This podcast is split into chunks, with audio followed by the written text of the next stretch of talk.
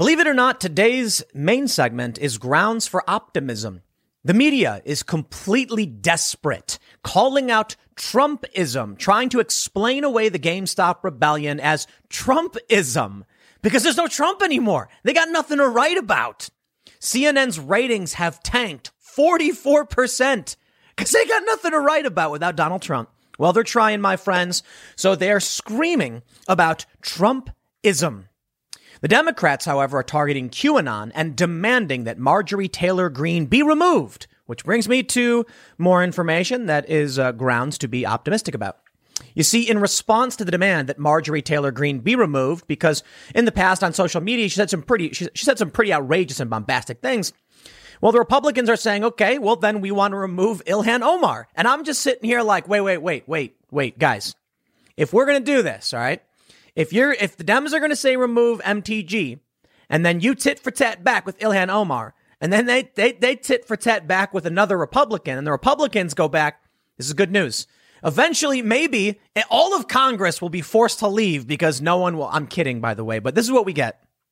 They're so desperate, the Democrats, to have some kind of boogeyman that they're targeting a freshman congresswoman. And I have to, I have to ask myself, you know, I have to ask everybody, why do Republicans play this game? I'm sorry, man. They are such pathetic losers. This is a freshman congresswoman of, look, with, with, with all due respect, okay? There's a lot of things to criticize Marjorie Taylor Greene for. She said some pretty outrageous and ridiculous things. But come on, she's not she's not of particular consequence in that capacity. She's not the party leader. She's just one rep out of what? We have 435 in this country. And the Democrats are using this. When we look at the screams and cries of Trumpism and the scourge of Trump long gone but not forgotten, we can see exactly what their play is. Making people angry at Donald Trump worked really well for them. And you know what? Fine. You don't got to like Donald Trump. But to now try and make up this scourge and play this game, we know exactly what they're doing. They need to retain the specter of Trump without Trump. And the media is doing the same thing. My friends, welcome to the era of Trumpism. I talked about it months ago. I said, once Trump is out, this is what we're going to see. But I got to tell you, watching CNN's ratings tank is grounds for optimism. That's the important takeaway. Why? Because regular people don't care. Regular people were tuned into The Apprentice in the White House, Donald Trump's reality TV political show, and all the news outlets were just so happy to get on board and play the game too. Well, now Trump's gone. And Trumpism doesn't work. Without Trump as the central mass of which everything grav- you know, uh, uh, orbits around, there's nothing to talk about. So I think we're going to see a figurative bloodbath in media. It's a quote from Shane Smith, the CEO of, of former CEO of Vice, when he said digital media was going to collapse. Then Trump came along and saved it all. The Democrats don't have unity. The progressives don't like Joe Biden, but they had Donald Trump. Without Donald Trump, you can see their desperate play, but there's nothing at the core of it. So I think it's all going to fall apart. Let's take a look at what's going on first with this tit for tat, and then we'll talk about Trumpism. But before we get started, my friends, you must go over to timcast.com and become a member because we got a whole bunch of exclusive members only content. And we have two full bonus episodes. Now, let me be real with you. The reason for timcast.com is because I think it's very likely that censorship will will come for channels like mine. I don't know if I'll get censored. My Facebook has already been essentially destroyed. So we set up timcast.com so you can become a, become a member. And in the event I do get banned, I'll at least have some kind of presence remaining.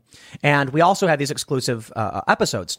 We have a full hour long podcast about Netflix claiming there's proof of life after death, exorcisms on the rise, and talking about God and religion with Seamus of Freedom Toons. So check it out at timcast.com. But don't forget to like, subscribe, hit that notification bell. Let's first get started with the congressional tit for tat and what this, what's the point of this and where it leads us. The New York Post reports GOP Democrats in tit for tat over removal of Marjorie Taylor Greene, Ilhan Omar. They say House Minority Leader Kevin McCarthy met privately with fellow Republican Rep. Marjorie Taylor Greene to discuss her litany of controversial political stances. As Democrats ramp up pressure to have her removed from her committee assignment, and the GOP seeks to have Rep. Ilhan Omar stripped of her committees in a tit for tat effort. The Tuesday night meeting between McCarthy and Greene lasted about 90 minutes and took place in his Capitol office. Afterward, the number two GOP lawmaker summoned members of the House Republican Steering Committee for a late night meeting to discuss the matter.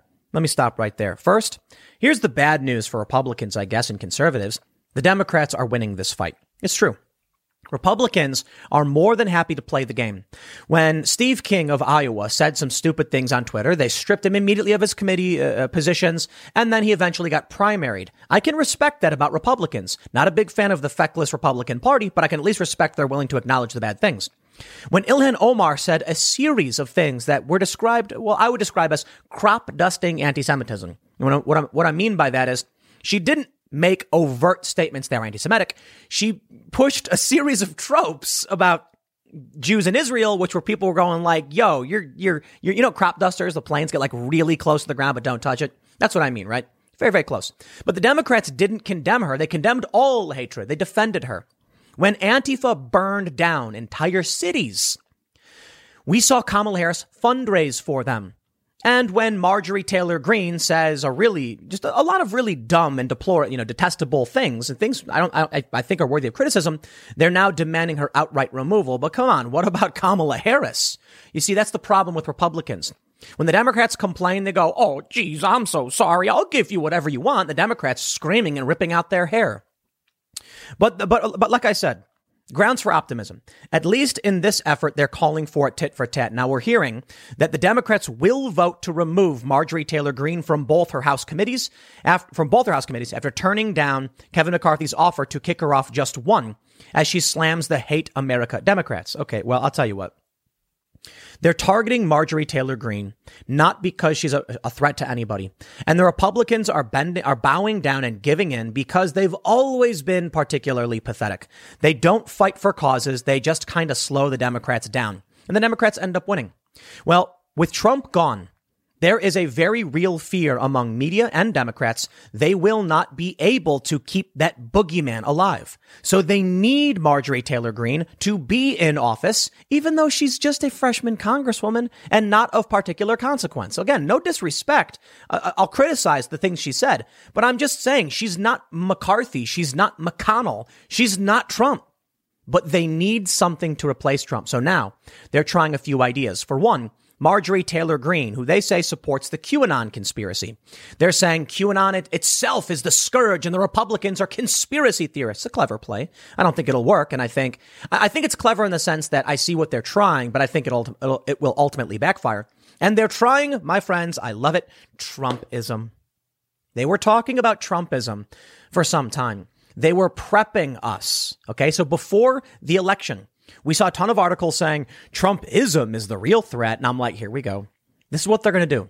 Trump is a powerful unifying force. Now they claim Trump is a fascist and Trump is, is American fascism or whatever. What they're really doing, especially with this article from CNN, check this out. Let me show you this one. How Trumpism explains the GameStop stock surge. Chris Cillizza explains the politics at work. In his op-ed, he's a, a video and his op-ed, he basically says that challenging the elites and believing that the establishment is ripping you off is, is a sign of Trumpism. It's really amazing though, because progressives believe basically the same thing. You see what they're doing? They're saying populism essentially is Trumpism. Now, there's an actual like academic definition of Trumpism. It has to do with bombastic, loudmouth politics. But what they're doing is trying to take Trump's name, which is considered bad, and attach it to general populism. Of course, there are a lot of people on the left that are scared already of the word populism. But my friends, populism surely is being smeared, but it's basically the inverse of elitism. Elitism is bad. Let me tell you about elitism. This idea that people born into wealth, connections, privilege, and access should be in charge makes no sense. Meritocracy is what we want. Populism is a government for the people. Now, there's, there's negatives, of course. Sometimes there are people who are elite who have a better understanding and their access allows them to do good things. Sure, it's not all bad. And sometimes there are populists who just say whatever the population wants to hear in order to get elected. And then it actually causes problems. If everybody started screaming, print more money so we're all rich, give everyone a million dollars, it would destroy the economy. So that kind of populism could be bad. What they're doing though is they're attaching this disdain the working class has for the Wall Street establishment to Trump's name in an effort to destroy it. Here's the story from US News. Trump is gone, but Trumpism's not forgotten. Donald Trump has left Washington, but the shadow of the former president looms large over an increasingly conflicted party. I love this. This is from today. Look at this. They say uh, the division will come to a head Wednesday as Republican House members decide what to do with colleagues representing the two sides of the GOP. House Minority Leader Kevin McCarthy of California is under pressure to remove Marjorie Taylor Greene of Georgia from her committee posts because of wild conspiracy theories Greene has espoused and comments she has retweeted calling for violence against her Democratic colleagues. McCarthy met with Greene on Tuesday night, jogging away from reporters who asked him how it went. And they have some weird comic, whatever. Meanwhile, other Republicans are looking to remove Rep. Liz Cheney from her leadership post, angry that the Wyoming lawmaker voted to impeach Trump last month. A verdict could come as soon as Wednesday when the GOP caucus holds its weekly private meetings. But please tell me, what is Trumpism? They say the Senate is preparing to hold a trial of Trump. Look, I don't care. They say when Trump was president, a nasty tweet or threat to endorse a primary opponent was enough to send a down ticket GOPer into a tailspin, followed by a pledge of allegiance to Trump. But can Trumpism endure with the man himself out in front, uh, uh, rallying his troops? He's a man who was deeply wounded, marred by the dubious distinction, blah, blah, blah, blah. Here we go. Here we go. What is Trumpism? If you define Trumpism as a strong border security, economic populism, and, and a sort of unilateral approach to global affairs, I think you'll see more of that. If you define it as governing by hate tweet, I don't think you're going to see much more of that, says Michael Steel, a partner at Hamilton Place Strategies, the former spokesman for GOP former House Speaker John Boehner of Ohio. Trump loves the spotlight and the adulation. Okay, you know what? I'm I'm just I'm I'm, I'm over this article. My friends, Trump is gone. Trump is the former president. The only reason he's in the news right now is because they're, they're trying to impeach him.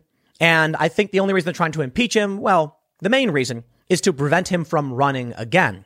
Regardless, if Trump wants to be, he could be a kingmaker. But take a look at this desperate bid. February 1st, Trumpism is American fascism. The Washington Post says it is revealing how a political movement that claims to be dedicated to the recovery of national greatness has so readily and completely abandoned many defining national ideals.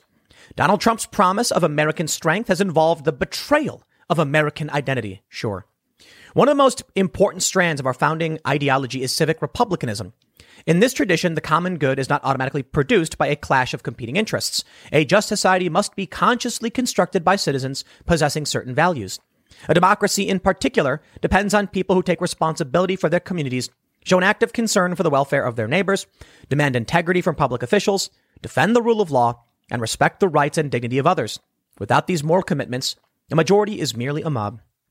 You know, I see these stories.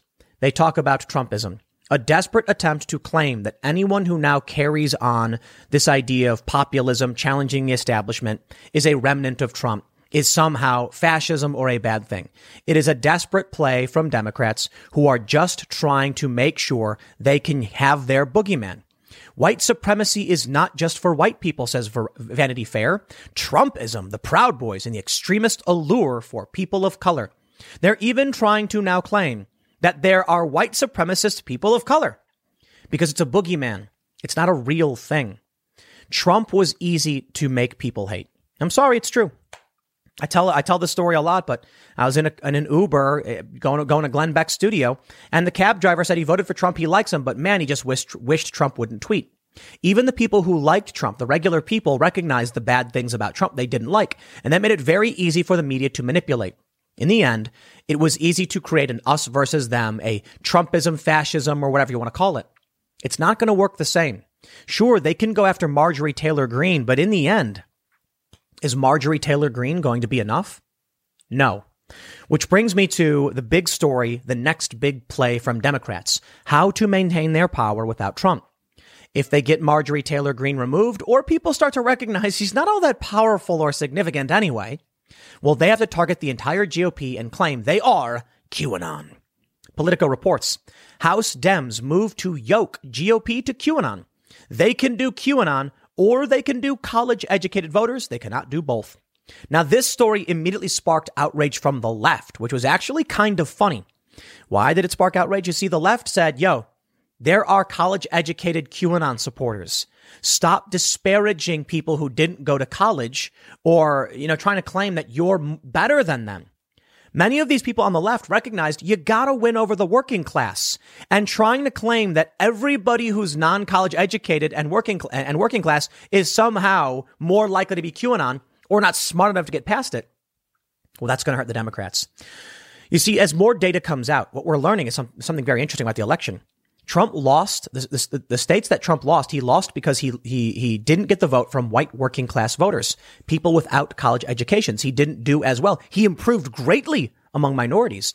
The left is recognizing this, so they are roasting the Democrats' attempts to paint Republicans as QAnon, but more importantly, as not college educated, as if QAnon people you know, are exclusively among the non-college educated or if going to college makes you invulnerable to conspiracy theories.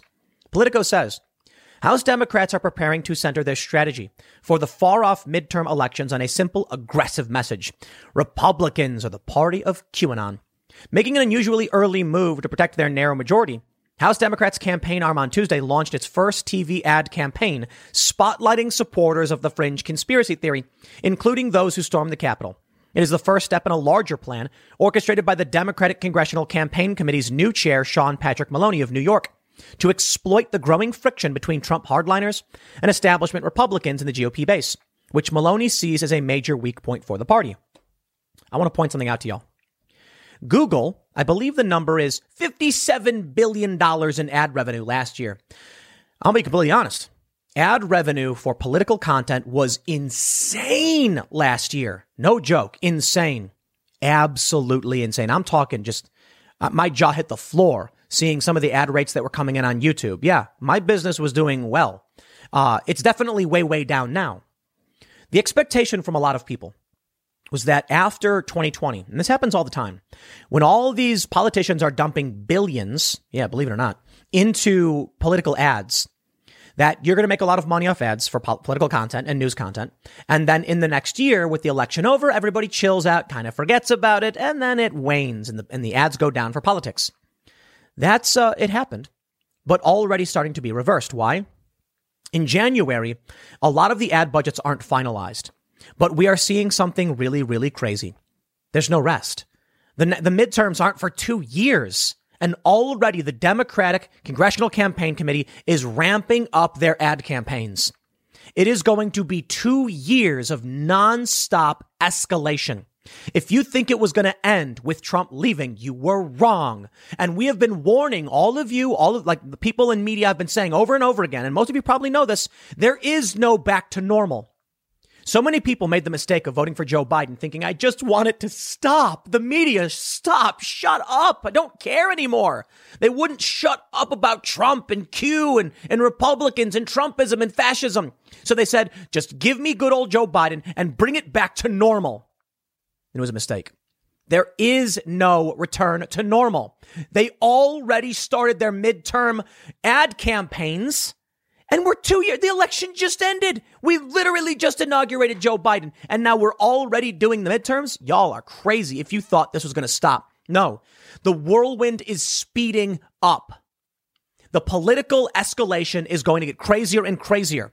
And so I joked early on that maybe in this tit for tat, they'll say, okay, we'll we'll we'll get rid of Marjorie Taylor Greene if you get rid of Ilhan Omar. And the Democrats will be like, okay, well then we'll raise Tom Cotton. You get rid of Tom Cotton, and then uh, uh we, we then we'll get rid of Ilhan Omar. And then the Republicans go, okay, but then we want to see Bernie Sanders out.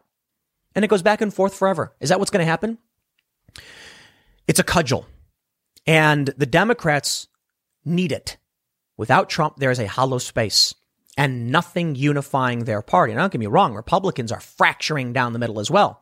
You know, they want to get rid of Liz Cheney, but then you got some Republicans want to get rid of Marjorie Taylor Greene. The Republicans are in for a civil war themselves between those who are Trump hardliners, like, you know, the previous article said, and those who are establishment crony Republican. I got to be honest, the, the, the, crony Republican types, the McConnells, the Lindsey Grahams, they may as well be Democrats as far as I'm concerned, and Nancy Pelosi and Biden may as well be Republicans. It's the uniparty. But now we can see the Democrats have long had this fissure, this fracture. The progressives don't like Joe Biden. I, I was talking about uh, Graham Elwood, a YouTuber, a progressive who was very critical of Joe Biden, and he got demonetized on, on, on YouTube. You see how this works. The point is, the progressives are absolutely roasting Joe Biden. 100%. Of course, conservatives are. And you can see that both parties now have their fissures. The Democrats desperately need a unifying force for establishment and progressive alike. And they'll try and use QAnon and Trumpism and Marjorie Taylor Greene. But my friends, what do you do when Marjorie Taylor Greene is gone? Here we go. Manu, uh, Manu Raju on Twitter, he is verified and the chief con- uh, congressional correspondent for CNN says, amid the Marjorie Taylor Greene controversy, on a caucus call this morning, DCCC chairman Sean Maloney told his colleagues that Democrats plan to stay relentlessly on offense against Republicans, according to a person on the call. And he said Democrats would try to tie GOP to QAnon and go after Boebert. That's the name of the game, my friends. First, they're going after Marjorie Taylor Greene. You see, they're not Donald Trump, so they're not that big and they're probably easier to, to, to remove, right? Okay. They go after MTG. Next, it's going to be Lauren Boebert. They're going to keep trying to associate these freshman populist, uh, you know, politicians with Trump. So they have their lingering boogeyman. It's remnants of the Trump era they are trying to excise. And how much do you want to bet the Republican Party establishment is going to go, oh no, I guess we have no choice? Think about it. The Republicans say, okay, you can get rid of Marjorie Taylor Greene, but then we want Ilhan Omar removed. And the Democrats go, oh, oh no, oh geez, not Ilhan Omar, the progressive upstart that doesn't play the establishment game enough. Look, I'm not a big fan of Ilhan Omar. I'm not a big fan of AOC.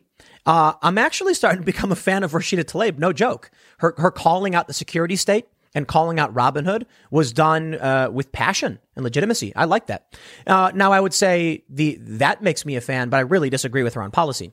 I think Ilhan Omar is a bit duplicitous, though she also, I believe, called out Robinhood, and I'll give them respect when they deserve it. AOC, I think, is just a celebrity who tries to pander to people to generate press attention. But I don't think the Democrats like AOC. I don't think they like the squad. Well, AOC actually kind of helps them and, and it starts it's starting to play ball with the establishment, but Ilhan Omar, if they had the opportunity to get rid of the progressive upstarts that the, you know, the squad, Nancy Pelosi doesn't want to deal with these people. They want the uniparty back. Isn't it convenient? Who's going to be removed? Lauren Boebert, Marjorie Taylor Greene, Ilhan Omar, AOC, or, or, or Rashida Tlaib? Yeah, that's, it's kind of obvious, right? The establishment players love each other. They don't care about you. Lindsey Graham and Mitch McConnell may as well be Democrats. Pelosi, Schumer, Nadler, Biden, whatever. They may as well be Republicans. And the left calls them Republicans. And, well, the conservatives don't call McConnell a Democrat, but, you know, he's part of the uniparty, I suppose. When both parties are like, fine, you forced my hand. We're going to get rid of the upstart populists from, from the, from the party and strip them of power. I'm like, uh huh. It's the establishment recoiling to defend itself. That's the game. Well, I'll tell you this: Cassandra Fairbanks coming in with the with the the hot take that uh, I agree with. Scott MacFarlane says House Republicans, including former Trump doctor Rep. Ronny Jackson, draft amendment bill to remove Rep. Marjorie Taylor Greene from her committees. The amendment calls for removal of Rep. Ilhan Omar from her committees too. Cassandra, uh, she's a friend of mine, full disclosure, says, I'm going to get S for this, but neither of them should be removed from committees. I like Marjorie Taylor Greene and don't like Omar, but like it or not, People voted for them and they won. Neutering them is just neutering their constituents. And Cassandra's right. You know, I've seen a lot of people complain about Marjorie Taylor Greene, saying they didn't realize what she was saying and posting when they voted for her. There was even some local conservatives said if they had been aware, they would have called it out. Well, you got two years, my friends. This is how the country works. She got voted in. That's it. Stripping her of her committees and Ilhan Omar as well, I think is wrong. This is a country of, of many different jurisdictions. And the goal of having people like Ilhan Omar in is because she represents her district. You don't have to like her. You can actually detest the people who voted for her. You can believe all those opinions. You're allowed to. But she won. She won for a variety of reasons. I don't think politics is a fair game. I think it's a dirty game, but she did win. And that's how the game is played. Now she's going to be in office. You want to remove her? I don't think that's right. Marjorie Taylor Greene as well. They're not being removed for doing anything wrong. That's the issue. If Marjorie Taylor Greene came in, you know, throwing, uh, I don't know, rocks at people and screaming, and they're like, okay, time to get rid of her, I'd be like, all right. With, with Steve King in Iowa, he was actively on these committees when he started tweeting certain things, and people, they were like, we can't have that. In fact, there's even an argument about a potential for lawsuits or, or, or civil rights action for the things he was tweeting. Not that I think they would have actually gone anywhere. I'm just saying there, there was grounds for concern when, an, when a sitting member of Congress tweets things about, he, he tweeted something about white nationalism not being bad. And that was, you know, a ridiculous statement. So he got removed and he got primaried. He's gone. Ilhan Omar did nothing. I mean, she's said offensive things in the past. And okay, fine. Maybe that's grounds then. But now it's being used as a tit for tat. Marjorie Taylor Greene said things years ago before she got elected. Now she's in. Tell her the rules. She follows the rules. Then she didn't do anything wrong. If you don't like her, you can't remove her. She was elected. The same is true for Ilhan Omar. I will defend both of them because I think this is stupid political garbage. And I got to tell you this. You know, I'd honestly rather have Ilhan Omar than Nancy Pelosi. I really, really have grown to despise Nancy Pelosi, and I can't wait for her to go. Look, I think AOC, you know, the squad for the most part, I think AOC is a careerist. I think she uses social media to maximize her her her uh, attention, and she is really good at it. Really good. It's really bad for our for for politics, but she is really really good at it. I don't like it. I don't. I'd still rather have her than Nancy Pelosi. Nancy Pelosi is a manipulative, sociopathic, just you name it, the worst of the worst. She's worth hundreds of millions of dollars along with her husband, to be fair. I think her net worth was in like the tens of millions, but her husband was in the hundreds. And so she, you know, she got married. And what does she do? What does she do? She plays the same stupid games as everyone else. She is a corrupt crony establishment player and she gets nothing done. You then have Chuck Schumer. He's just awful. AOC, there's rumors that she might primary him. Good, bring it on.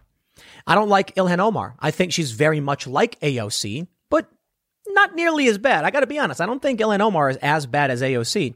I just think she's also a careerist, and I got questions about you know the money she spent and her new husband and things like that. But look, that's that that's an investigation that probably should happen, and if she's going to be removed, it's going to be for doing actual things wrong. But uh, I, have looked at Rashida Tlaib as of recent, as I mentioned. Uh, respect. She tweeted that we shouldn't expand national security powers. She tweeted we should look into uh, Robinhood. And I don't agree with her policy positions. I don't agree with her saying impeach the MFer and things like that. But I, I, I, don't see her as the same as AOC. She also voted no on, I, I think it was the, the, the, the, omnibus spending bill. And so I've just been like, dude, you know what? We may not agree on policy, but I think the left and the right, more libertarian populist type individuals challenging the establishment machine have more in common than what they don't. And so I would humbly disagree with like minimum wage laws with Rashida Tlaib but then be like, but you know what? I'd much rather have her than Nancy Pelosi because Pelosi's the kind of person who's going to ramp up the security state, ramp up the wars, and she is just a crony, manipulative, awful individual. So long story short, I think what we're seeing now with the threat and the fear of Trumpism and all that stuff is establishment Democrats' desperate bid to keep the progressive left aligned with them. Using Marjorie Taylor Greene is, is, is, it's a really smart play. It is. I can already see these populist, leftist, progressive types, so the, the grifters, the one who claims to be, now cheering it on. Saying, yeah, yeah, get, okay, you realize a tit for tat gets rid of Ilhan Omar. I am a, I am a firm believer that for the most part, well, actually, let me, let me tell you this. Let me, let me put it this, me, I'll put it this way. There are grifters. There are QAnon grifters. There are people who post ridiculous, insane things. I don't know why. Maybe they really believe it. Maybe that, maybe they're just making, making up fake news to make money. There was a period several years ago where there literally were people who would just write fake stories and then get them shared on Facebook, and they were making tens of thousands of dollars per month. Literally, just make something up. Fake news was a serious problem. They all got banned. A lot of these Q channels, they all got banned. And so I'm not a fan of these people, the, the grifters and the conspiracy, you know, nuts who are telling people that right now Donald Trump is still president. They believe it. It's just not true. They keep moving the goalposts. It's not true. But on the left, the grifters are in front, front plain view. Why? Because they're supporting the Democratic establishment. You know, I'll tell you one thing. Donald Trump did not denounce Q. And at the time when I kept hearing, you know, Trump get asked about it, I didn't know a whole lot about it either. I'd heard about it. I'd heard some things. I'd seen some tweets, but I didn't care. It wasn't a big prominent story for me. Now that Trump is out, they're making it more and more prominent. And thus I ended up learning more as, of course, time went on. But Trump probably should have denounced uh, QAnon in, he should have done, he should have done it in the right way. And the right way is I respect that you're concerned about potential nefarious groups and things like trafficking, but a lot of these conspiracies are just not true.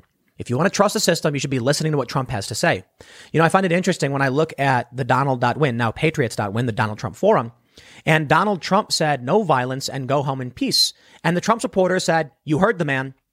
But there were still a lot of Q people saying, no, no, Trump secretly meant this and believing things he didn't say. Anyway, look, I digress.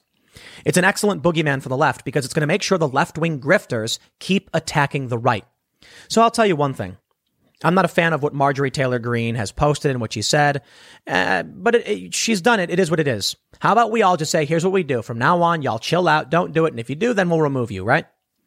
The, the, the main issue now is there's going to be a lot of left wing grifter channels who will take segments from this video out of context to claim that I'm defending Marjorie Taylor Greene or, or what she believes and things like that, because their real goal is to make sure we're constantly fighting each other.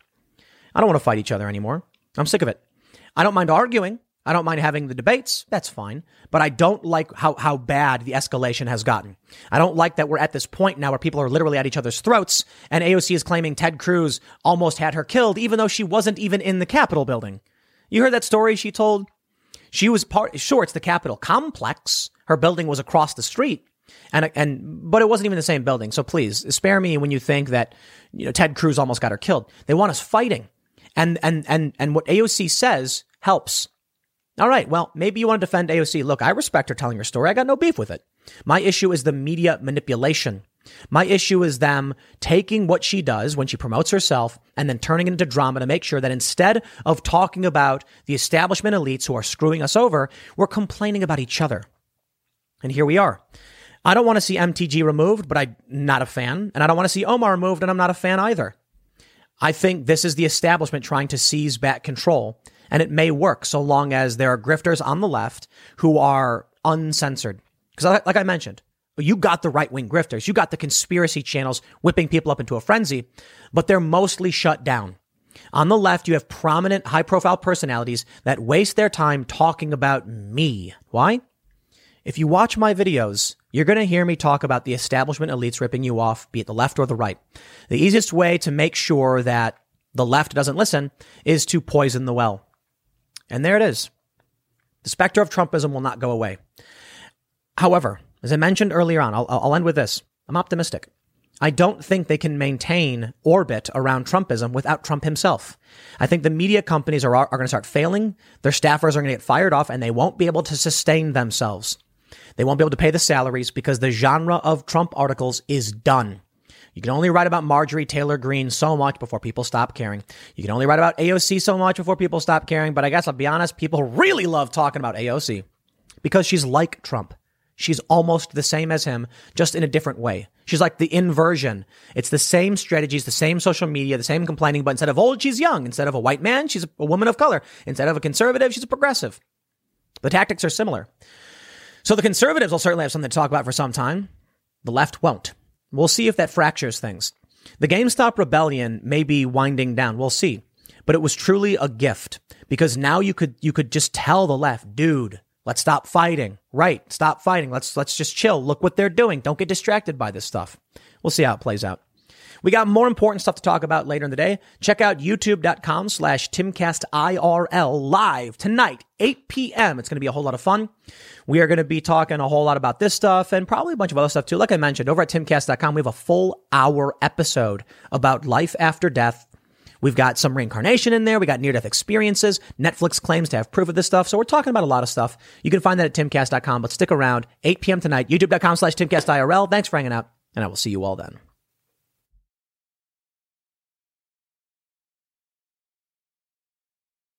You may have heard Tucker Carlson the other night talking about NYU's farce of a study on big tech censorship of conservatives.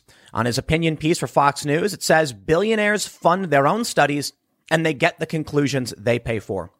A study came out by NYU claiming that conservative censorship doesn't exist. There's no evidence, which is an outrageous lie. I say it every time I talk about censorship.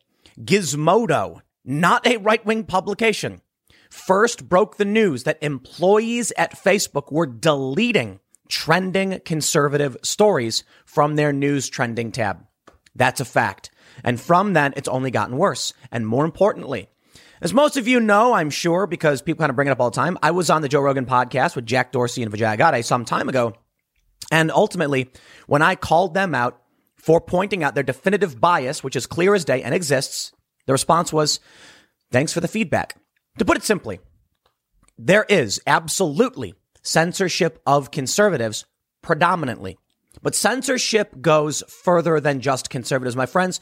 They are going after the anti establishment individuals. Now, for the past several years, this was typically the conservatives who were challenging the media and the, and the cultural institutions. That's who's getting banned. To simplify my Jack Dorsey, you know, uh, Joe Rogan episode, the misgendering policy on Twitter is of a very narrow left wing dogmatic perspective that most people in this country don't agree with. Conservatives are the ones who speak out against it, and thus they're the ones who end up getting banned. The defense I hear from the left is so you think conservatives should have the right to misgender people? No, I'm saying conservatives don't agree with your perspective on what misgendering is. It's not, it's not, uh, uh I'm not condoning or condemning. I'm just pointing out you have 75 million people, I'd suppose, or more, who think your rule makes no sense. Thus, your platform's biased.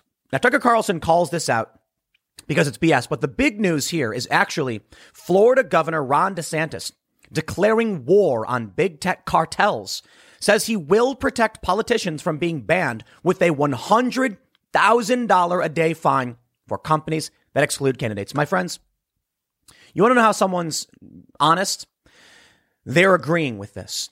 You can be on the left, the right, up, down, left, whatever, religious, not religious. Recognizing what Ron DeSantis is saying is very important. He's saying we don't want Mark Zuckerberg promoting politicians or blocking them.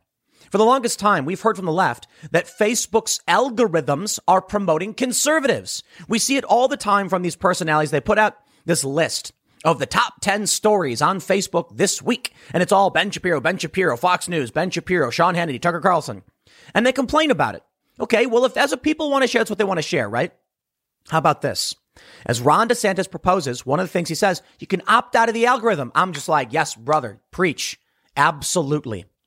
Censorship is a very serious and real problem, and I am extremely impressed with what Ron DeSantis has proposed here, and I think it makes a lot of sense, and I agree with it.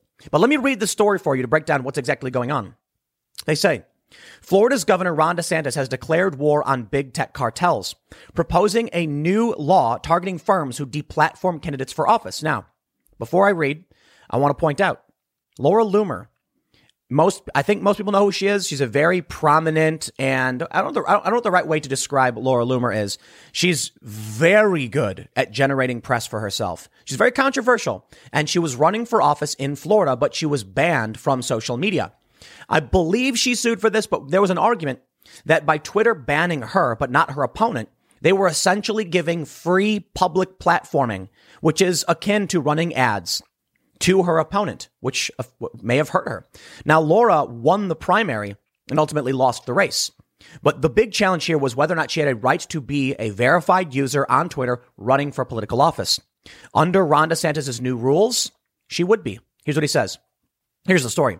In a press conference on Tuesday, DeSantis issued a series of recommendations that are expected to be included in the legislation this year, as the Transparency in Technology Act announced on the same day. Quote, Today they may come after someone who looks like me.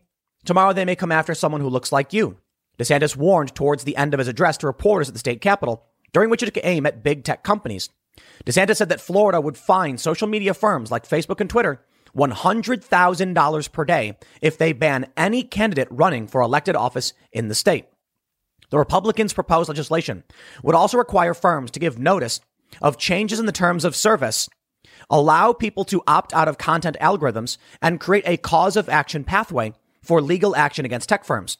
Florida's proposed Transparency Technology Act aims to protect privacy from the expanding powers of big tech firms because the system is rigged, he claimed. And it is. Twitter, Facebook, and other similar platforms have changed from neutral platforms to enforcers of preferred narratives. DeSantis said, adding, I'm committed to addressing what may be one of the most pervasive threats to American self government in the 21st century. Now, you may be thinking to yourself that he's certainly wrong. Ron DeSantis is incorrect, and this is just conservatives whining. My friends, I would like to introduce you to Graham Elwood. Graham Elwood tweeted, Well, YouTube censorship has hit me again, this time really hard. Was it the JFK talk with Lee Camp or calling out people with Epstein ties? Anyway, America is not a democracy and hasn't been one for decades. Here, here, good sir. Graham Elwood is a progressive, but he's challenging the establishment. My response was soon YouTube will have to change its name to Tube. The only thing left will be mainstream personalities. And I want to show you what this is really about. Ron DeSantis said They're, it's, it's about the narrative. It's not necessarily about conservative. Conservatives are the ones who are predominantly getting, you know, uh, smacked down and getting censored. Why?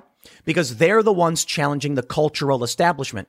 But there are many leftists who do it as well, notably Graham Elwood, Jimmy Dore, for instance. And there are certainly many personalities who just kind of skirt around it or toe the line on YouTube, as it were. But there is a preferred narrative. They want a unified narrative that they control. The establishment elites, the corporate media overlords, all these people, and I've met some of these people. They want to be able to unify everything into a single, easy to condense message. They want control of the media back. I want to show you why I think Graham Elwood got. Well, well so let, let, let me show you. It, they say your channel is no longer eligible to monetize. They took his money away. I'll tell you why. In my opinion, Take a look at Graham's YouTube channel. Look what we got here. He's got 76,000 subscribers. He is a progressive political commentary with live streams five days a week. Let's see, what was his last video? Hundreds deported under Biden, including witness. Okay, oh, all right. Critical of Joe Biden, critical of deportation, right? Uh, presumably, presumably, I, I'm not watching the video. Yes, Graham is a progressive, but he's criticizing Biden. Ignoring Biden's mental decline is bad for democracy. I completely agree. Here's another one. The same thing, ignoring it, better democracy. How about this? JFK assassination video. Life is very hard for billionaires. Janet Yellen paid 801,000 by the firm paying Robinhood. $60 billion housing grab by Wall Street. Firing union workers. Has Twitter, censor, Twitter censorship gone too far? Does Twitter have the right to block people? Wall Street gets owned by GameStop buyers. There it is. Now you can clearly see that Graham Elwood is progressive. But he has every right to run his business, provide his commentary, and I don't even find it to be that controversial. Like, I, I, look, talking about the JFK assassination, that's like ancient aliens and History Channel stuff. What about his channel has become so offensive they've stripped away his right to monetize? Well, I'll tell you what I think is going on. They don't want small creators the ability to rise up and gain prominence. A couple of years ago, they altered the algorithm to make sure people like me don't succeed. No joke. They tried. I guess I broke through. Uh, I, I, will. I will. I will add that I, there are some people who helped boost, um, you know, my my reach. Notably, Steven Crowder and Joe Rogan having me on their shows, and I actually went on Jimmy Dore's show as well. That probably gave me enough reach to where it became very difficult for YouTube to censor. I talk about some of these similar things. Joe Biden's declining mental health and Wall Street. Why are they taking down a progressive? Ron DeSantis is right it's, but it's not just about conservatives. It's about those who would, who would challenge the establishment narrative. Which brings me to the most important point I can do in this segment. Go to timcast.com, become a member, because I just showed you what Graham was talking about. He should have his channel fully reinstated. I think it's complete BS they took him down. And it seems like we talk about similar things, granted from different political opinions for the most part. In fact, I'd probably just argue my political opinions aren't that strong, and I actually agree with a lot of things he's bring up. Joe Biden's mental health, Wall Street. That's why we set up timcast.com because I think we're on the chopping block next. Now, if you become a member, we've got a bunch of members only content. We're expanding. And we recently, last night, did a full bonus episode, an hour long discussion of Netflix claiming proof of life after death. Exorcisms, exorcisms are on the rise. It's kind of creepy stuff. Huh? It's crazy. And we talk about God and religion. And uh, full disclosure, there are no atheists in the room. Uh, I, I guess maybe Ian but uh, it was an interesting discussion. This is set up specifically because of what's happening to other YouTubers and people like Graham. So I, will tell you this: I can't get uh, Graham his his his, his uh, partner program monetization back, but y'all can check out his content. Seems like there's an overlap between what we're concerned about: anti-establishment. So Ron DeSantis made a very correct point. It's about those who support the preferred narratives and those who go against it. Jimmy Dore, Graham, they're against the preferred narrative. People like me, Steven Crowder, absolutely against it. They tried going after Ben Shapiro, but Ben Shapiro, Crowder, they're way too prominent. They can't do anything about it. Graham, on the other hand, 76,000 subs. It's a big channel. Uh, it's, it's, you know, relative to the average person, but not big enough to generate enough press to stop the censorship. Now, I want, to, show you what Ron DeSantis is proposing. His comments come weeks after former President Donald Trump was banned from Twitter, this we know. After the ban, many of Trump's supporters moved on to Parler, a right leaning competitor to Twitter, which was later shut down by Amazon Web Services and removed from the smartphone application stores of Google and Apple. How insane is this? They destroyed a business. For what? 60 people posted nasty things? It was against the rules of Parler in the first place. Parler was banning these people.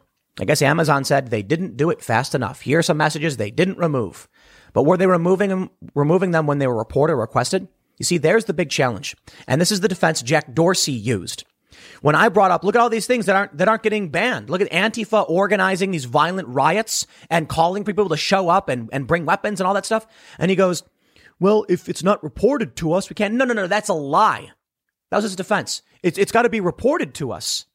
There was one post we brought up on the show where you could see this one tweet talking about getting violent had a whole bunch of responses that were banned, but the main thread, the, the initial tweet wasn't. It was like, this one has been removed, this one has been removed, removed for violation. And I'm like, so clearly people are reporting this. I have people telling me that they reported it. Dozens of people reported and you didn't remove it. Why? Because the game is rigged, my friends. They needed Antifa. They liked what Antifa was doing. It was destabilizing. You see, all of these bad things were happening under Trump because they wanted to blame Trump for it. Now where are we at? Now they don't like Antifa. Now they're arresting them. Now they're smearing them. Now they're now they're starting to ban them from Twitter. No joke. They're starting to ban Antifa from Twitter. Well, I'll tell you this. If you go on Twitter, Facebook, YouTube, whatever, call, organize, or incite violence, I'm not going to defend you. I'm going to say good riddance. Those things are not legal. You can't, that's not free speech. Telling someone how to commit a crime, wh- you know, where and when to do it and, and just to do it, that is not expressing yourself. Expressing yourself is saying like, I don't like this and I don't like that. But let me make one thing clear. Twitter doesn't ban hate speech. Twitter bans the hate speech against people they choose. Diversity and inclusion does not mean inclusion of everyone. They're very clearly people of varying identi- uh, um, identifying features or characteristics that will not be protected and will be uh, uh, absolutely shut down. You can go on Twitter and find racial slurs like crazy. Now, obviously, I know the left is going to be like, Tim's talking about reverse racism. No, I'm not I'm talking about racism against Asian people.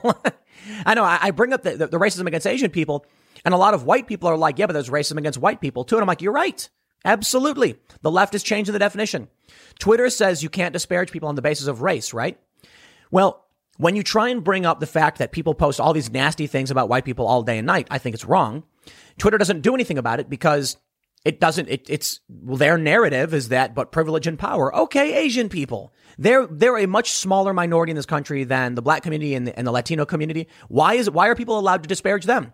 No joke. Why are they allowed? Uh oh. That one doesn't fit their narrative. That's why I bring it up. And don't get me started on mixed race people. The, t- Twitter absolutely allows the most insane and disgusting comments. What they really don't want is for you to challenge their narrative. That's what it's all about. Check us out. They say Transparency in Technology Act. We cannot allow big tech companies to operate in darkness while manipulating social media, a kind of 21st century public square. Here, here. The bill protects users by giving them the power to opt out of post promoting and shadow banning algorithms. Dude, shouldn't everyone be cheering for this? The left? You don't want Ben Shapiro leftists on the front page of Facebook for everybody. Wouldn't you, wouldn't you love it? This is not about this is not po- about politicians yet. They have a politicians section. No, no. This is about people saying like, "Yeah, I don't want to see this. I don't want to see the promotion of this content." Wouldn't that be great? Stops frequent changes to terms of use and requiring communication and consent for terms of use changes. That sounds like something good, right? Don't you want the people to have the power and not the corporations? Requires large scale social media companies to notify users within 30 days if they are censored or deplatformed. The bill creates enforcement tools by letting users sue social media platforms if they don't consistently apply their standards or don't give required notice. I've heard a million and one times the left says conservatives are actually being benefited by these platforms. And again, they reference that list of like the top shared posts from Ben Shapiro and, you know, the Daily Wire, etc. Okay. Wouldn't you like to see a report, a notice explaining their standards and why that is? We should be in agreement on this one giving the Florida Attorney General tools to combat big tech anti competitive practices. The bill holds social media companies accountable by stopping them from arbitrarily censoring and deplatforming users, requiring them to publish and consistently apply standards for users censoring, shadow banning, and deplatforming. And it protects political candidates by exempting any post by or about a candidate from being promoted or shadow banned during an election, requiring the Elections Commission to fine a social media platform for deplatforming a political candidate seeking office in Florida starting on the date of qualification through the election. I agree with it. Because I believe in free speech. And I don't believe that Jack Dorsey and Vijaya Gadde should have the right to tell you what you are or, or not allowed to hear in terms of political opinion. Right now, as I've shown you, Graham Elwood, a progressive challenging deportation, Joe Biden and Wall Street banks is being deplatformed. They're not doing it outright. They stripped away his monetization. Now, to be fair, I don't believe monetization is a right. You, you know, YouTube acting as an ad sales agency is like, that's them doing, you know, doing you a solid. Okay. He's not been banned or removed, but you can see how this negatively impacts his channel. The point is, when you get people who are challenging Wall Street and YouTube says we can't allow this, we need to take away their ability to function, to work, and to monetize, and that's a, that's that's something they grant to many other people, especially in politics. You can see the problem. I don't believe everyone has a right to monetization, but I do believe that if YouTube is going to grant monetization to the likes of me or say David Pakman, then certainly Graham should have the right to monetize as well, and so should Luke Rudkowski if We Are Change. YouTube is playing favorites by granting monetary access to me and say David Pakman. Because, you know, I, I reference David just because he's more of a, a, you know, left Democrat kind of personality, traditional liberal. They're saying these are the opinions we allow on this platform. They, they when they, when they, when they take down Graham and say we, you know, We Are Change, Luke Rudkowski, they're saying these opinions will struggle to succeed. We can't have that. So I think we absolutely need to, to protect individuals in this capacity. And I'll tell you one thing. Now's the time for conservatives, people like Tucker Carlson, Ron DeSantis, to look to the progressive personalities who have been banned because many have been. And I'm not, I'm not talking about Antifa. I'm not talking about people who get violent. I'm talking about people like, you know, Graham Elwood, who's had his monetization stripped for what? Seriously, for what? That's what, what needs to, we, we need to make sure it doesn't happen.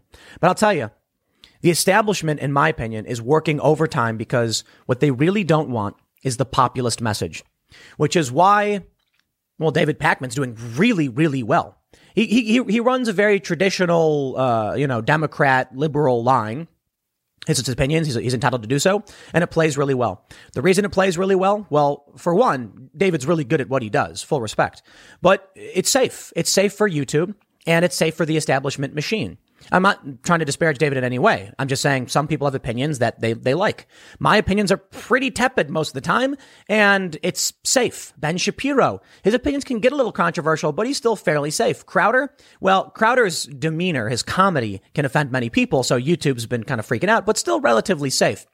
Graham Elwood, a progressive challenging the machine in Wall Street and Joe Biden's mental health.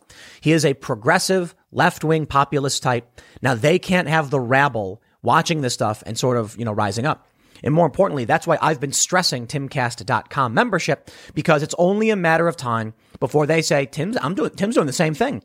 I have been hammering away at the GameStop rebellion story as a real opportunity to strip value from Wall Street and give it back to the working class. They cannot have that. No, they need me talking culture war. They prefer it when Tim Pool says, Orange Man's not that bad. Let's argue with each other and, our, in, in, in each other's tribes. Well, now we have some kind of unity and I want more of it. I don't want to be sitting here complaining about AOC and saying how bad she is. I, I do think there's issues with her, but I tried, I'm trying to, I'm trying to pull that back a little bit because I need AOC to rally the people who support her to go after the big tech corporations and Wall Street who are even shutting down progressives. That's what we need to talk about. Just by saying that, I'm like, oh man, they are going to ban me for sure. I don't know. It might be difficult though. I don't talk about crazy, you know, conspiracy stuff for the most part. It's pretty run of the mill news commentary, but I am starting to hit them in a sore spot. So I do think it's only a matter of time. I mentioned it before. Facebook has effectively shut down my page. They shut it down. They, the, uh, they, they've booted me from monetization for no reason, simply for covering what happened at the Capitol. And I didn't say it was good or bad. I said, here's what's happening. Here's what's happening. Wow, this is crazy. And that was it. They didn't give me any real reason why uh, why it broke any rules. It didn't. They didn't tell me, hey, in the future you should you, you can't post this stuff. Didn't say anything. They just nuked my channel, nuked my page. It's gone. I don't care for Facebook anyway. But it's entirely possible YouTube will do the same thing at some point, and we must be aware of it.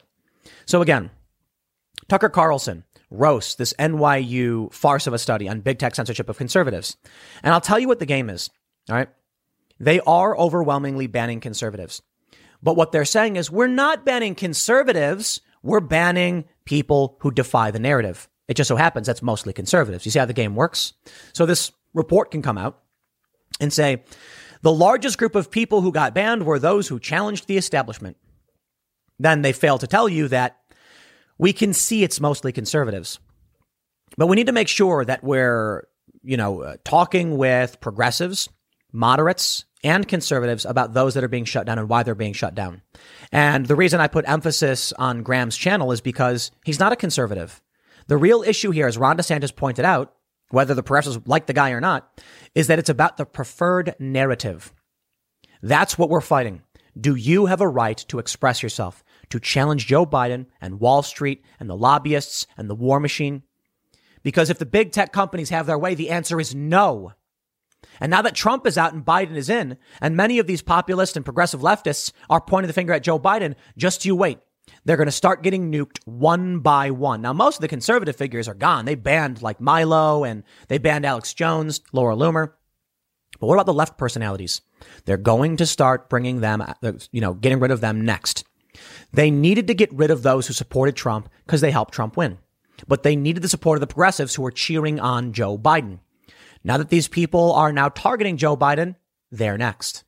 I'll leave it there. Next segment's coming up at 1 p.m. on this channel. Thanks for hanging out, and I will see you all then. The Proud Boys are officially a terrorist entity in Canada. The story from the Toronto Star Canadian government to list Proud Boys as terroristic group. And my friends, of course, it is coming here to the U.S. There's a lot of interesting ramifications for the designation of the Proud Boys as a terrorist entity. Will the U.S. now consider them to be a foreign terrorist entity, or are they going to be a protected group in this country? Donald Trump tried going after Antifa, and it was because Antifa exists in other countries. There was a lot of speculation that Trump could designate Antifa a terrorist, uh, terrorist group because of their foreign affiliation. Essentially, looking at countries like Turkey or whatever and saying that Antifa group is a terrorist entity. Therefore, anyone in America supporting them is supporting terrorists. Theoretically, the same thing could happen now with the Proud Boys. And we are hearing from good old NPR, former CIA officer says, treat domestic extremism as an insurgency. It's coming. These people on the left, you know, AOC does this uh, viral live stream where she talked about the mob coming for her and she was hiding in her office or in someone else's office. Another rep has come out and said, the rioters never came anywhere near our offices. What is she talking about? AOC claimed that she was scared and hiding in her office and then eventually hiding in her bathroom. But in her story, she mentions that her staffers were in the office lobby, I guess. And when the cop came to bang on the door see, to figure out where she was to save her, her staffer was there like unprotected guarding her. You see, look, they're treating this like some kind of 9 11 style event. Now, I'm not trying to equate the severity of the Capitol with what happened on 9 11. I'm equating the reaction and the news uh, uh cycle. But this country, we're seeing a hard political divide. You've got ridiculous, a uh, ridiculous split between left and right. The good news for the Democrats, however, is that Republicans are pathetic, spineless losers who are already crying and on their knees and saying, we'll give you whatever you want. The Republican Party is just so pathetic and spineless. I mean, look, shout out to, I guess, Rand Paul and, you know, like maybe Ted Cruz and Hawley and uh, Thomas Massie. I mean, there, there's a handful, Matt Gaetz, There are Republicans who are, you know, who do have a spine. But man, is Mitch McConnell like the weakest spineless turtle man ever. And that guy wins? Yikes. All right, let's read the news and talk about the Proud Boys and then see what's going to happen here in the U.S. They say, the Toronto Star, the Canadian government will list the far right Proud Boys movement as a terrorist group, the Star has learned. The loosely organized Western chauvinist group is expected to be formally added to Canada's terrorist entity list later today. The Proud Boys came under increased scrutiny after the January 6th storming of the U.S. Capitol building. News reports identified several Proud Boys members among the mob of Donald Trump supporters. But sources told the Star last week that Canada's intelligence agencies have been probing white supremacist and neo Nazi groups for several months. Public Safety Minister Bill Blair's office said last month that intelligence and law enforcement entities were very actively monitoring far right and white supremacist groups. We strongly denounce ideologically motivated extremists, including groups like the Proud Boys, white supremacists, anti Semites, Islamophobic and misogynist groups, Blair's office said in a January statement. Intolerance and hate have no place in our society. But the Proud Boys listing will come as a surprise to anti hate and anti fascist groups in Canada. While created by Gavin McInnes, a Canadian far right media personality, the group's Canadian chapters were believed to be disorganized and not particularly effective. The government's move to acknowledge it as a terrorist group alongside the Islamic State and Al Qaeda suggests the group is perceived as more threatening than previously believed. The terrorist designation comes with significant consequences for the group's members and supporters. It will allow financial institutions to freeze assets, empower police to seize property, and make it illegal to knowingly participate or contribute to the organization. My friends, a wave is coming. It is coming here to the US. Now, we have a constitution, but let's be honest. They have uh, both both parties, whatever parties, have just taken huge dumps all over the Constitution for generations. You know, I was talking uh, on the IRL podcast about the right to keep and bear arms, and I'm like, how is it that they can they literally say in the Constitution, you have the right to bear arms, it shall not be infringed, and then all of these states literally ban carrying a weapon. It says you can bear the arms, and then they pass laws saying you can't. Yeah, the Constitution is meaningless because they keep eroding or chipping away at it, and that's it. So why should I sit here expecting the Constitution to be my shield, at least forever? The Constitution does afford us wonderful protections, the Bill of Rights specifically, and I respect this. It's brilliant. I'm glad it exists. But listen, like with any shield, eventually it erodes, and if the shield is not being repaired and protected, eventually it falls apart. And that's where we're going now. In the US, it's particularly difficult, if not impossible, to label a group a domestic terror organization because we have a right to freedom of speech. So long as you're not advocating for people to commit crimes, telling them how to do it, where to do it, when to do it, or to do it, you're typically fine. So the Proud Boys are allowed to exist. The issue now is with the foreign designation. I believe it's entirely likely we will see Democrats, Joe Biden, the House, the Senate, move to place very serious restrictions on the Proud Boys. But more importantly, censorship and restrictions will come from the private sector. Due to this designation, it is extremely likely that anyone who has ever associated with the Proud Boys will probably get banned from Facebook, from Twitter, from YouTube, etc. And they will keep doing this. Think about how stupid and absurd it is to list the Proud Boys alongside ISIS. Are you kidding me, dude? ISIS literally took over a large portion of the planet. They were kidnapping and raping women. They were beheading people and filming it. The Proud Boys go around and get drunk and then complain about SJWs and get into fights with Antifa. Sure, not an ideal circumstance for anybody. And there's a lot of problems and a lot of things you can criticize the Proud Boys for, but come on. If anything, you could call them, I guess, rabble rousers. That's about it. But terrorists? Don't be surprised when, a, when, when you now hear this rhetoric expanding. Because the Republicans are pathetic, spineless losers, they're not going to defend any anyone on the right. You know what, man? I saw this really great, this really hilarious post. It was a it was a meme where somebody was like, there was a post about Medicare for all, and someone said, "But Republicans won't fight for gun rights." And then there was a response where they were like, "What does you know? Uh, so you, you don't want health care? You don't think the government should pay for health care?" And they said, "No, no, no, no. I think the government should pay for health care, and they should pay for my gun too." If having a gun is a right and healthcare is a right and you think the healthcare should be paid for, then my gun should be paid for. I like the logic. It makes sense. But regardless of whether or not you actually want to entertain the idea that the government should be buying everyone guns, maybe there should be a department of gun services where when you turn 16 or whatever, you go and get your first gun or something. Where are the Republicans to actually advocate for anything the right wants? They don't. Because Republicans tend to be sitting down in their rocking chairs, sipping their sweet tea, saying, well, slow down there, Democrats. And that's it. That's for the most part it. Now you end up seeing, you get people like uh, Matt Gaetz, who is a young, upstart, younger, you know, youngish, and he's fighting for what he believes in and actually advocating for certain things. Still, you're not seeing him present the mirror image to what Democrats are doing. The left says the taxpayer should cover the cost of healthcare for everyone. Okay, the taxpayer should cover the cost of guns for everyone, because that's actually in the Constitution as a right. But that never happens. And again, I'm not actually advocating for that. I'm saying the point is it never happens. You do not have the right countering. So what's going to happen is you're going to get good old Mitch McConnell sitting in his little turtle rocking chair, sipping his sweet tea, saying, well, they want to list the Proud Boys as terrorists. Why don't you slow down there, Democrats? We'll do it next year. That's about it. Is he going to say, no, this is a problem? Are the Republicans going to reject this? Dude, I really don't buy it. Here's a story from NPR. They say when it comes to domestic extremists, such as those who stormed the Capitol, A longtime CIA officer argues that the U.S. should treat them as an insurgency. This means using counterinsurgency tactics similar in some ways to those used in the wars in Afghanistan and Iraq. I hope you're talking about Antifa, right? Who went around burning down cities? You know what, man? There's no point in even saying it right now because we all know we're watching it happen. Unfortunately, there are a bunch of mindless morons who sit there drooling in front of the TV, not paying attention to what's actually going on. And then when Joe Biden basically backtracks on everything he promised, now they're like, what's happening? I thought voting for Biden would mean shut up. Voting for Biden. These faux progressives on YouTube saying, we have to stop Trump. Then they were shocked to see it was Trump advocating for 2K, not Joe Biden. He's advocating for 14. Congratulations. You voted for it. Maybe you were too stupid to realize you were voting for Goldman Sachs and the war machine. Not like Trump was perfect or all that much better, but he was still better.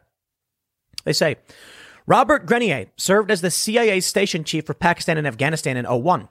He went on to become the CIA's Iraq mission manager and then director of the CIA Counter- Counterterrorism Center from 2004 to 2006. Quote, we may be witnessing the dawn of a sustained wave of violent insurgency within our own country, perpetrated by our own countrymen, Grenier wrote in the New York Times last week.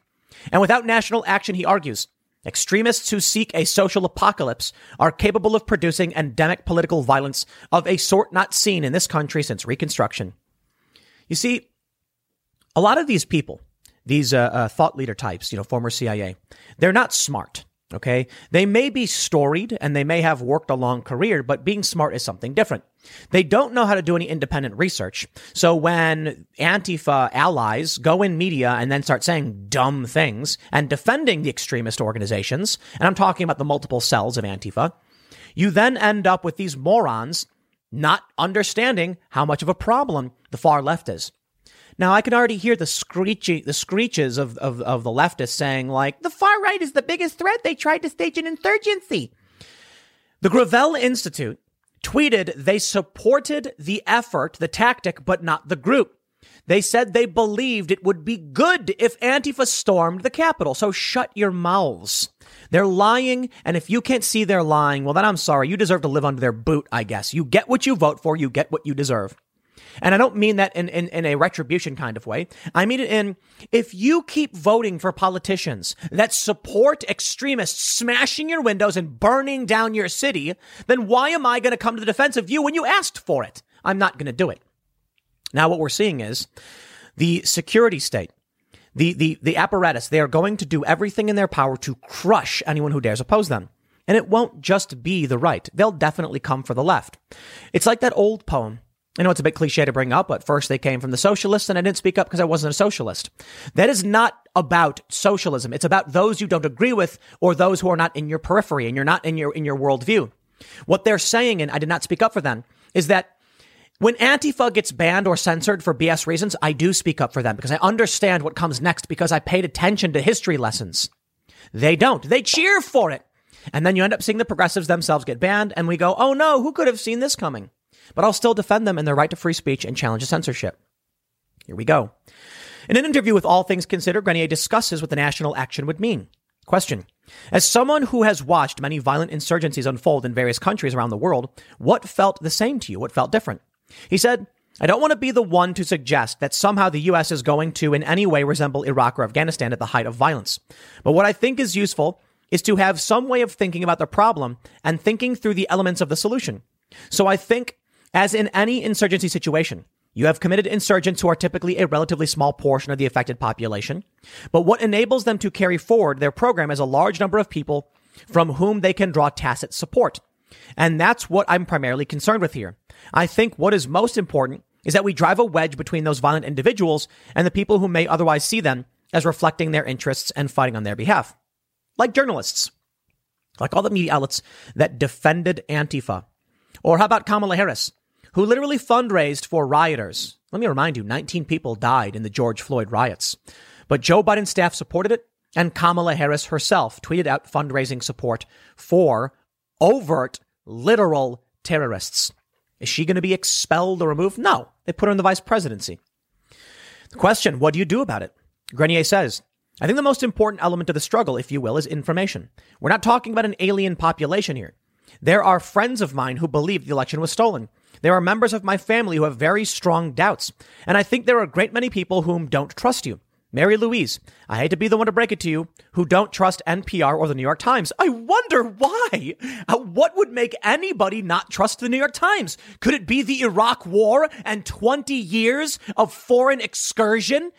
Are you seriously that daft?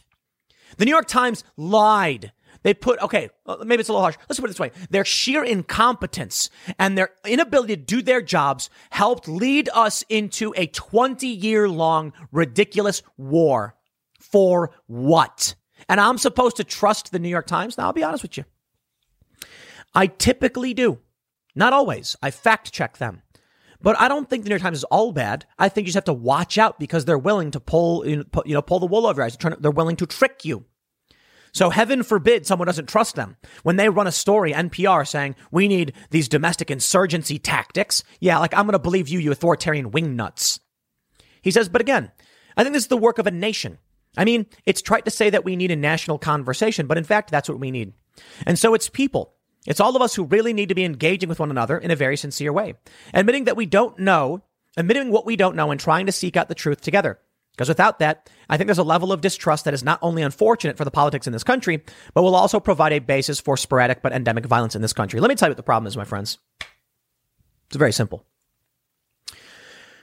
When I tell you there are far right extremists and they've committed atrocities, very horrifying acts, what we tend to see from the far right, whatever that means, to be completely honest, because it's not clearly defined by many of these news organizations, is extremely acute actions. Someone with a gun, going into a place and then, you know, killing lots of people. What we see from the left is flattened out and blunt. Substantially, substantially more instances, but low level violence. Now, we as a society can tolerate Antifa maybe punching someone in the head or, or, or throwing fireworks at them. It happens all the time, though, because we tolerate tolerate it. We shouldn't do it. When one person go out and commits a mass uh, atrocity, like you know Vegas or something, it is what we, we, we cannot bear in any capacity. Now, they're much more rare, but we must make sure we stop them. So when law enforcement says they're going after the extremists, I say, by all means. When you have Antifa for over a year, for years, engaging in, in escal- escalating violence, terrorizing, beating people, smashing windows, starting fires, the terrorism is sustained and we must stop it. But see, these people in media don't know or care because they don't know how to do their jobs anymore. They really don't. The, the news industry is collapsing and they're not being honest with you to tell you about what the problem really is. And the problem is, it it, you, it's fair to say extremists on all sides. It is. The right would say, yes, but Antifa does it way, way, way more. It's just not as serious. That's a fair point. The left would say, but who cares about someone getting hit in the head? I care about the extremists with the, with the machine gun. Okay. Well, I haven't, we haven't seen a machine gun, but you know, using like a bump stock or something. You're right. Those are bad. It's all bad. It's all bad. The problem is they're ignoring one of it. Everyone condemned, okay, almost everyone condemned what happened at the Capitol. But where is the left's condemnation of the, of the 19 deaths in the, in the George Floyd riots? I'm still waiting. No, instead, they smear Michael Tracey, a journalist, for criticizing AOC. Meanwhile, he's one of the only journalists who actually traveled around this country showing us the devastation from the far left George Floyd riots. But they defend it. That's the name of the game. They say, is there anything that could that you think could be done with a sense of urgency? Part of it is simply setting the proper national tone. But another, I think, very important element that we haven't talked about yet is what I would refer to as insurgent leadership. The fact of the matter is that most the most violent elements that we that we are concerned about right now see the former President Trump as a broadly popular and charismatic symbol. 75 million people. Is that who you're referring to? He is their charismatic leader, whether he chooses to acknowledge it or not. You know, just as I saw in the Middle East, that the air went out of the violent demonstrations when Saddam Hussein was defeated and seemed to be defeated. I think the same situation applies here. The fact of the matter is that Mr. Trump has lost. It's very important that people see that he has lost as a private citizen, but I think it's extremely important that his potency as a symbol for the most violent among us is somehow addressed. The most violent among us. What does that mean? Are the Trump supporters violent? No. Has have there been instances of violent violence with Trump supporters? Absolutely. But as a whole, on a general statement, they're not violent. The far left, on the whole, They are much, I think it's more fair to say, but I, I would withstand the argument. There are a lot of far leftists, you know, overt socialists that aren't extremely violent, but Antifa is massive. They're a decentralized network of various organizations that fly the Antifa flag, and they're in every major city. They're powerful in certain regions. They have thousands or tens, tens of thousands of adherents. So you want to talk about who's more violent. 75 million Trump supporters, of which a few hundred actually stormed the Capitol. And that was bad. Don't get me wrong. Or the tens of thousands of Antifa who for years have been going around destroying things and those who would defend them and those who would ride alongside them, killing 19 people or resulting in the deaths of 19 people. Listen, you want to stop far right extremism? You have my blessing and my support. If you say you want the FBI to go after these far extremists, I say bring it on, baby. Let's let's make sure these people don't hurt anybody. And then when I say now, we should also make sure we're focused on the lower level terrorism that's more widespread, like Antifa. And then you plug your ears and start screaming at me. You see, now we got a problem. Republicans don't know how to deal with it because they are spineless and pathetic, and all they do is play the game of the left. The left pouts and screams and says violence and terror, and Mitch McConnell goes, okay, okay, Democrats, we'll get right on it. Meanwhile, Antifa runs amok and nothing happens. Nothing. So I'll tell you what I'd like to see. I'd like to see balance in politics.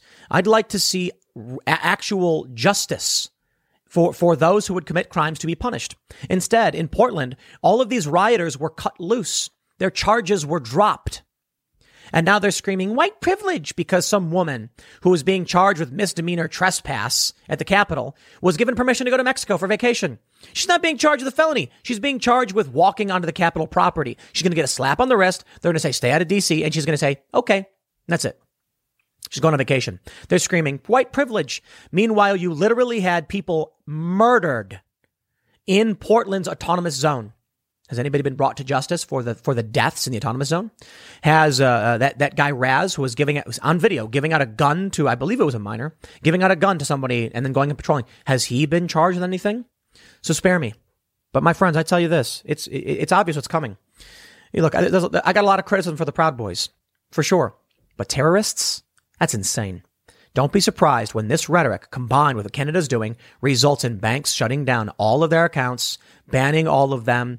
And don't be surprised if the interviews even I've done with, with Enrique, uh, Enrique Tarrio or the interview we had him on the IRL podcast gets taken down because there, he mentions his, his store or whatever. Don't be surprised. It is expanding. It will get worse. There's barbed wire barricades around the White House. They're saying will be permanent. The D- DC is under military occupation. It's here. It's happening.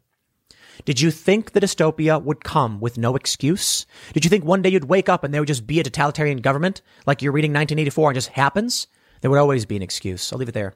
Next segment's coming up at 4 p.m. over at youtube.com slash timcast, a different channel from this one. Thanks for hanging out, and I will see you all then.